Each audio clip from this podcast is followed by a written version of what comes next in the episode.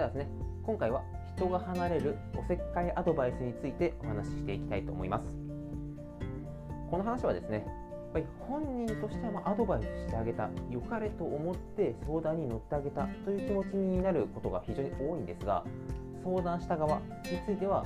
でもそういう答えは求めてないしなんでそこまで言われなきゃいけないというような相談者側としてはなんか的外れな話だな要は自分が喋りたいんでしょというようにちょっとこうお互いですね関係がずれてしまう。なんとなくこう疎遠になりがちなこのアドバイスでもありますので、えー、お話しさせていただきます。これはですね、まあ、アドバイスが好きな先輩でしたり、まあ、ちょっとですね仕事ができる同期などが傾向としては多いように思います。ういったことかと言いますと、まあ、例えばこの営業の世界よくあるのがなかなかお客さんと契約できないんだよね。数字が作れないんだよね。といった相談。またはですねいろいろな例えばこうエンジニアの方でしたらこういったプログラミングが作れないよとこういった作業についてっていうふうな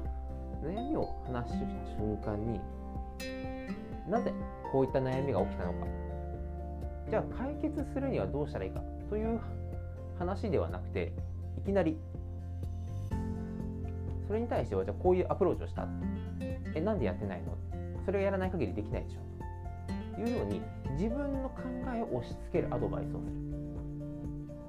その相談者がなぜ悩んでいるのか。悩む前にはどういったことを対応自分なりに考えて対策をとってそれでどこがうまくいってどこがうまくいかなかったのか。そういった過去の流れをぶった切って自分はこれをやって成果が出た。自分はこれが正しいと思ってるっていうことを一方的に話す。そういったアドバイスの仕方っていうのは結構多いです。ただそういった方に限って実は自分の中ではめちゃくちゃいいアドバイスをした。なのでそれでうまくいかなかった場合なんで俺が言った話をあいつは実行しないというように、まあ、ちょっと不満を持ったりとかあいつはちょっと見込みがないなというふうな判断をしてしまいがちなんですがそもそも相談された方何が問題だったのかそういった根本的な問題解決そこまで話を聞かれてるでしょうか。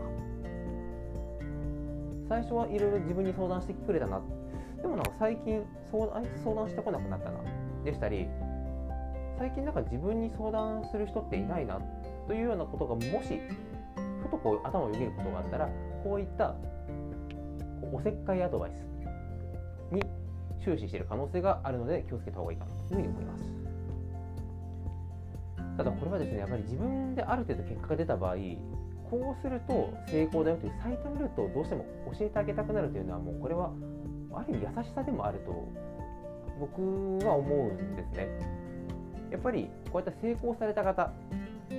おせっかいアドバイスになってしまうかもしれないんですが実際その方はそのいろんな試行錯誤をしていろいろ自分で経験を積んで苦労された結果ある程度自分の形が決まっている。その形を自分と同じようにこうあれこれ失敗して遠回りして身につけるよりは自分がこうだっていうのを最短で教えてあげた方が相手のためになると。いうことをやっぱりこう考えるのでその方が一概におせっかいアドバイスが良くないと。いうわけではないですしもうそういったことも受け止めれないじゃあ相談者が悪いのかという話ではありません。これがやっぱりですねあの人間関係の非常に難しいところで誰かが一方的に悪者で誰かが一方的に正義ということはあまり起きない現象です。このですねチャンネルを聞いてくださってるような結構こう自分でいろいろ情報を仕入れたりとか勉強されている方というのは